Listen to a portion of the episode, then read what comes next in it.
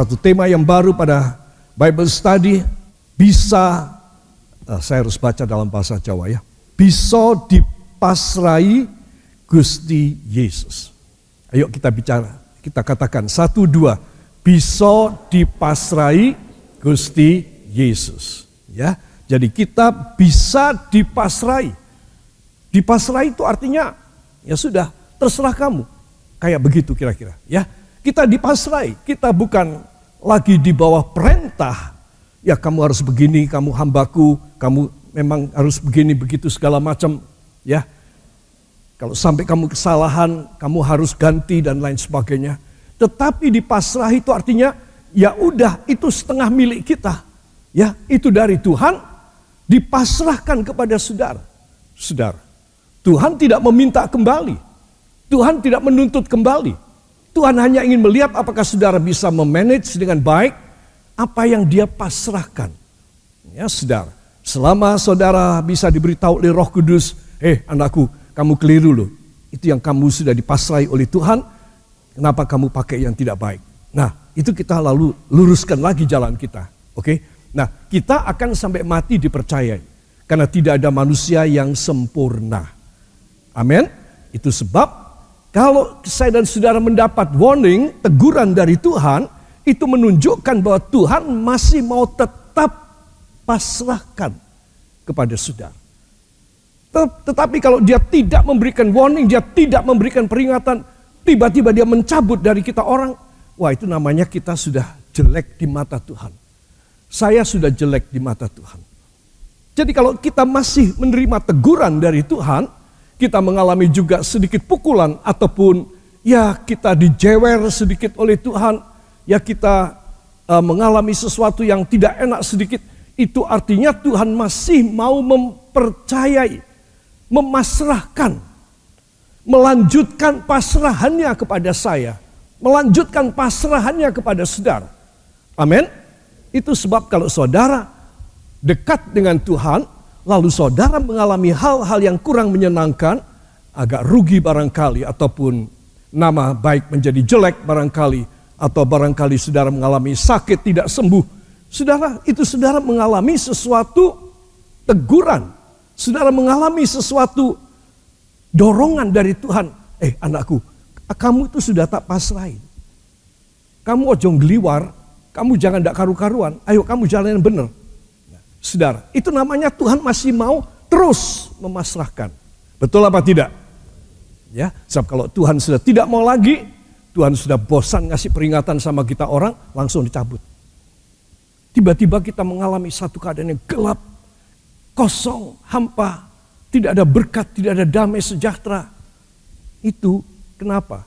Karena pasrahannya kepada kita udah dicabut sama Tuhan. Kenapa itu dicabut? Dia tidak pasrah lagi sama saya. Dia tidak pasrah lagi sama saudara.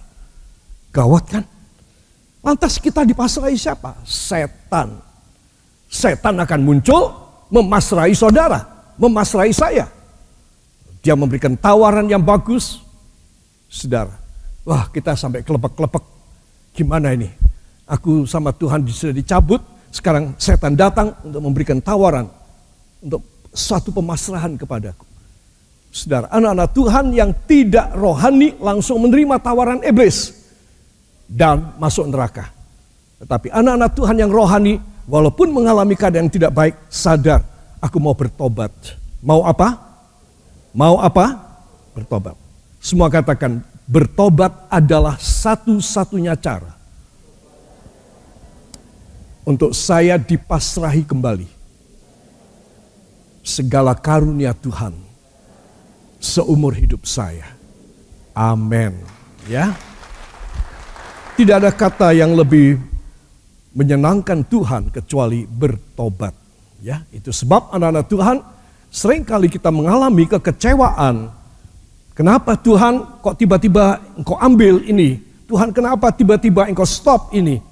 Yaitu karena kita tidak dipasrai lagi Kok bisa tidak dipasrai?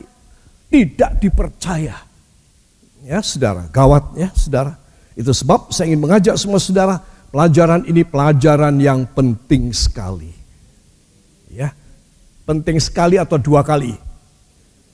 Penting sekali. Ya, sebab saya ingin mengajak semua saudara memperhatikan. saudara, saya ingin mengajak untuk kita bersama-sama membuka dalam Injil Matius pasal yang ke-24 ayat 46 dan 47.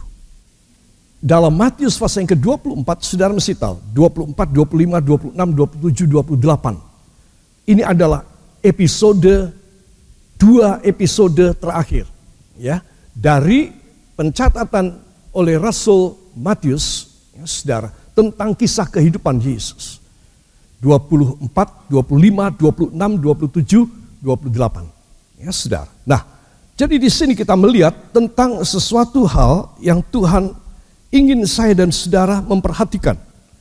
Mari kita akan baca bersama ayat 46 dan 47. Satu, dua.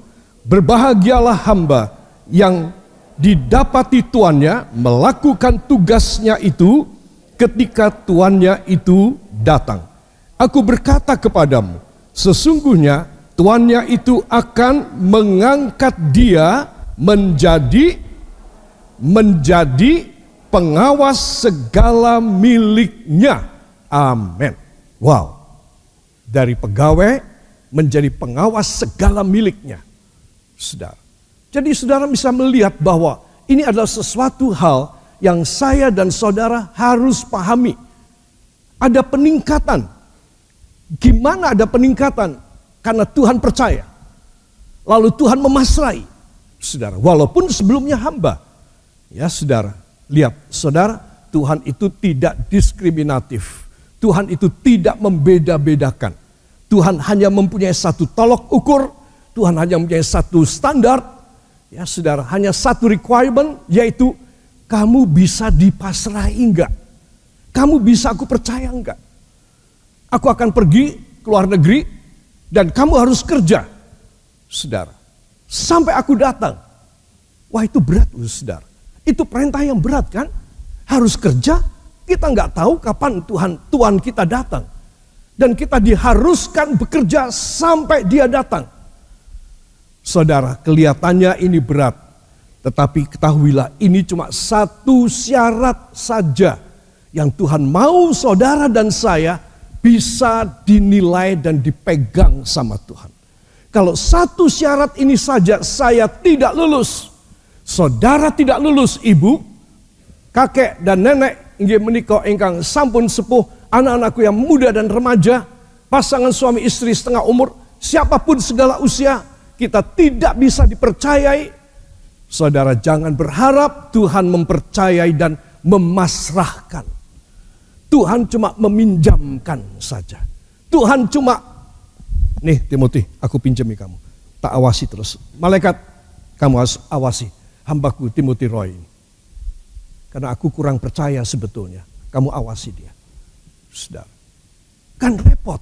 Tapi hamba ini tidak apa yang dituliskan dalam pasal 24 ayat 46 ini, hamba ini dipasrai. Katakan dipasrai. Sudah, saya ulangi, dipasrai ini setengah diberikan. Betul apa tidak? Karena sudah dipasrai.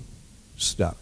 Jadi kalau saya dan saudara mengerti akan kata dalam bahasa Jawa ini, bisa dipasrai Gusti Yesus maka saudara harus tahu bahwa pemasrahannya itu karena dia menilai saya, menilai saudara. Itu sebab saya kirim WhatsApp sore tadi, ini pelajaran yang penting untuk merubah nasib semua orang. Saudara, nasib saya harus dirubah.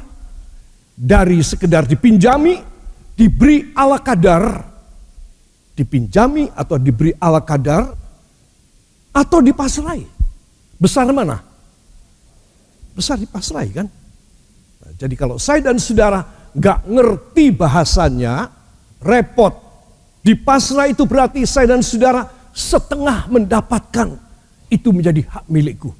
Itu hak milik Tuhan, tapi itu juga hak milikku. Aku dipasrai. Saudara, ya, apalagi tadi kata ada kata ya semuanya, segalanya. Ya, saudara. Marilah kita akan menengok di dalam uh, terjemahan bahasa Jawa sebentar. Ya sekali lagi kita baca 40 sampai dengan ayat 47. Satu, dua.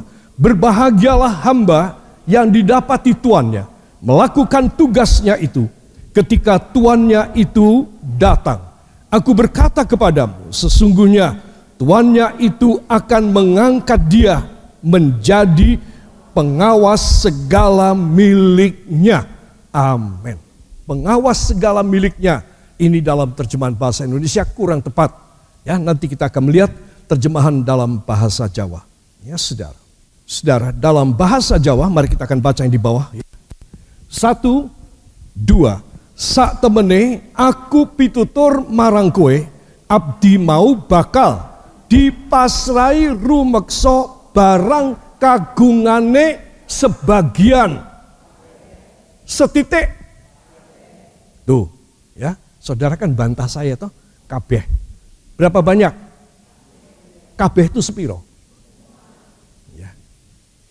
semuanya. Jadi setengah milik saudara. Karena saudara dipasrai. Saudara. Hebat kan? Itu sebab Tuhan berkata saat temene. Sesungguhnya aku pitutur marang kowe. Abdi mau bakal dipasrai rumekso barang kagungane kabeh. Ayo semua saudara ketika kabeh itu begini. Oke okay, ya.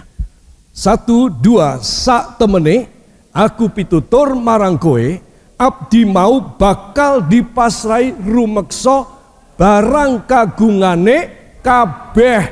Tuh lihat ya, banyak loh ya. Saudara begini tuh lemparnya banyak itu berapa ton. Nah, jadi saya dan saudara harus tahu bahwa inilah orang yang bisa dipegang dan dipercaya sama Tuhan. Ya, saudara, berat jadi hamba Tuhan, jadi hamba daripada majikan ini Ya, dia membuktikan dari awal dia kerja nggak ngerti apa-apa. Barangkali dibentak, barangkali dia mengalami kerugian, dia mengalami ya kekecewaan. Harga dirinya turun, merosot. Tetapi dia setia belajar terus. Aku tidak mau lepas dari majikan ini. Dari bosku ini aku tidak mau lepas. Karena aku diajari untuk aku bisa menjadi pintar. Saudara, dan pada akhirnya, bukan pada akhirnya, di dalam perjalanan dia ngawulo kepada bosnya ini, bosnya bilang, "Eh hambaku, sak temene aku pitutur marang kowe, sejak hari ini aku akan memberikan pemasrahan barang kagunganku kabeh kanggo kowe." Amin. Saya mau tanya siapa yang ngarep dipercayai banyak oleh Tuhan angkat tangan. Ya, Para kekasih, saya ingin mengajak semua saudara memperhatikan ini. Di dalam Matius tadi ya, sekali lagi kita akan lihat ayat ini ya, ayat 46 dan 47. Kita baca. Satu, dua.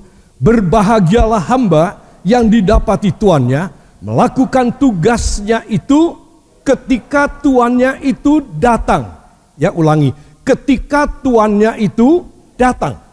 Berarti selama ini hamba ini tidak ada yang ngawasin.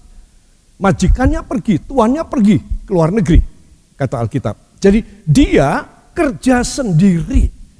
Saudara, dia ngatur semuanya. Dia hati-hati, jangan sampai ada yang hilang benda dari tuannya. Karena ya dia tidak punya pikiran bahwa itu semua yang dia jaga jangan sampai hilang, jangan sampai berkurang, itu bakal dipasrahkan kepada dia. Dulu saudara, mikir. Seringkali kita tidak mikir bahwa lalu kita sembarangan dan kita tidak bisa dipercaya oleh Tuhan. Saudara, dari Tuhan itu meminjami kita ataupun memberikan sedikit-sedikit kepada kita karena kita bisa dipercayai barang kagungan kabeh maka dia memberikan juga barang kagungannya kabeh diberikan kepada si hamba. Jadi kalau selama si majikan ini pergi, si hamba ini tidak jujur dan lain sebagainya menggunakan dengan semaunya, saudara, meminjamkan pada temannya, pada familinya, saudara, ketika tuannya datang, dia akan mengalami hukuman. Dia harus bertanggungjawabkan. Tetapi ketika tuannya datang, semuanya bahkan bertambah. Maka tuannya bilang, aku pasrahkan kepadamu barang kagunganku kabeh. Amin. Aku beri kepada kamu. Aku pasrahkan kepada kamu. Luar biasa. Jadi para kekasih perhatikan ya, hamba yang melakukan tugasnya. Katakan, hamba yang melakukan tugasnya. Walau tidak diawasi, penuh tanggung jawab, akan dipercayai, diangkat menjadi pemilik segalanya. Dalam nama Yesus. Amin. Ya. Melakukan tugasnya itu tetap dia lakukan, penuh tanggung jawab. Sehingga ketika majikannya datang, dia diangkat menjadi pengawas segalanya, segala miliknya. Ya. Dan kata pengawas ini adalah maksudnya adalah yang dipercayai, dipasrahi segala miliknya. Ya, saudara, ayo hidup cuma singkat. Kalau saudara dan saya ini hanya dapat remah-remah saja dari kerajaan sorga, saya rasa saudara rugi, saya rugi. Saya yakin saya akan merasa rugi. Kalau asal bisa makan, asal bisa hidup, bisa nyekolahkan anak, punya tabungan sedikit di hari tua, saya anggap itu rugi. Saya anggap itu tidak sesuai dengan firman. Yang sesuai dengan firman adalah saudara dipasrai barang kagungane kabeh. Itu loh. Artinya apa? Artinya sampai saudara tidak punya keberatan lagi. Saudara tidak mempunyai sesuatu hal yang membuat saudara selalu kepikiran, selalu saudara yang remuk hati, selalu saudara tidak baik Jangan ngeremuk hati saudara. Sehingga ketika saudara meninggal, saudara masih ada kekecewaan juga. Saudara masih ada sesuatu ganjalan dalam hidup saudara. Saudara, serahkan semua dalam tangan Tuhan. Lakukan pekerjaan Tuhan. Lakukan semua yang saudara wajib lakukan. Ya, saya selalu mendorong supaya apa? Ini loh, supaya bisa dipercayai. Ya, ketika tuannya datang. Kapan tuannya datang? Gak ada yang tahu. Sudah. Tuannya datang itu bisa kiamat. Tuhan Yesus datang. Bisa si hamba ini mati. Atau semua katakan atau sesuai dengan surat Ibrani sewaktu-waktu dia mengutus malaikatnya datang kepada saya. Itu namanya saat dia datang. Jadi kita masih hidup, belum kiamat, tetapi Tuhan memberikan satu utusan. Ya, a special messenger from heaven, from God the Father to come into you and to see you and to help you and to give you some more authority, some more property, some more wealthy, and all the finance in your life. Jadi dia kadang-kadang mengutus malaikat. Saudara, disebutkan bahwa Tuhan itu memiliki malaikat-malaikat untuk apa fungsinya? Ini, supaya seolah-olah Tuhan yang datang, mengutus. Yaitu untuk memelihara dan memberkati orang-orang yang ditentukan untuk selamat. Jadi orang-orang yang ditentukan untuk selamat oleh Tuhan Yesus, mereka akan selalu dikelilingi malaikat Tuhan. Amin. Malaikat itu dikirim oleh Tuhan bagi orang-orang yang dipilih oleh Dia untuk melayani orang-orang yang akan diselamatkan. Tuh lihat. Terus belum masuk sorga, sorga kita ketemu malaikat yang melayani kita. Sebelum masuk sorga, katakan sebelum saya masuk sorga. Tuhan akan mengirim malaikat juga di dunia saya untuk melayani saya. Siapa yang percaya dan suka beri tepuk tangan bagi dia. Haleluya. Luar biasa. Jadi saudara harus tahu malaikat itu bukan untuk mendampingi dan menjaga saja tetapi menyediakan semuanya. Untuk memberi servis kepada saudara, memberikan pelayanan kepada orang-orang yang akan diselamatkan. Jadi mulai sekarang saudara nggak boleh khawatir, deg-degan, takut, nggak bisa makan, nggak punya duit. Engkau harus percaya bahwa Tuhan mengutus malaikat untuk menjaga, menjamin, dan memberikan suasana sorga dalam hidup saudara. Amin. Saudara harus tahu bahwa dia akan selalu siap dan standby untuk melayani orang-orang yang akan menuju ke sorga. Yang percaya beri tepuk tangan bagi dia. Kalau saudara kepengen dikunjungi dan dibantu oleh malaikat Tuhan, maka saudara harus bagaimana? Saudara harus jadi orang yang bisa dipercaya. Amin. Seorang yang bisa dipercaya, maka dia juga akan selalu dikirimi malaikat oleh Tuhan. Dan malaikat hanya diperintah untuk memberikan pertolongan. Tidak tanya jawab, Tuhan hanya memberikan perintah, kamu kerja, datang pada si X anakku atau pada si A anakku, kamu bekerja ini, kamu bekerja itu. Titik. Selesai kembali lagi. Ya, sudah. Itu adalah hierarki kuasa dari Allah Bapa di sorga.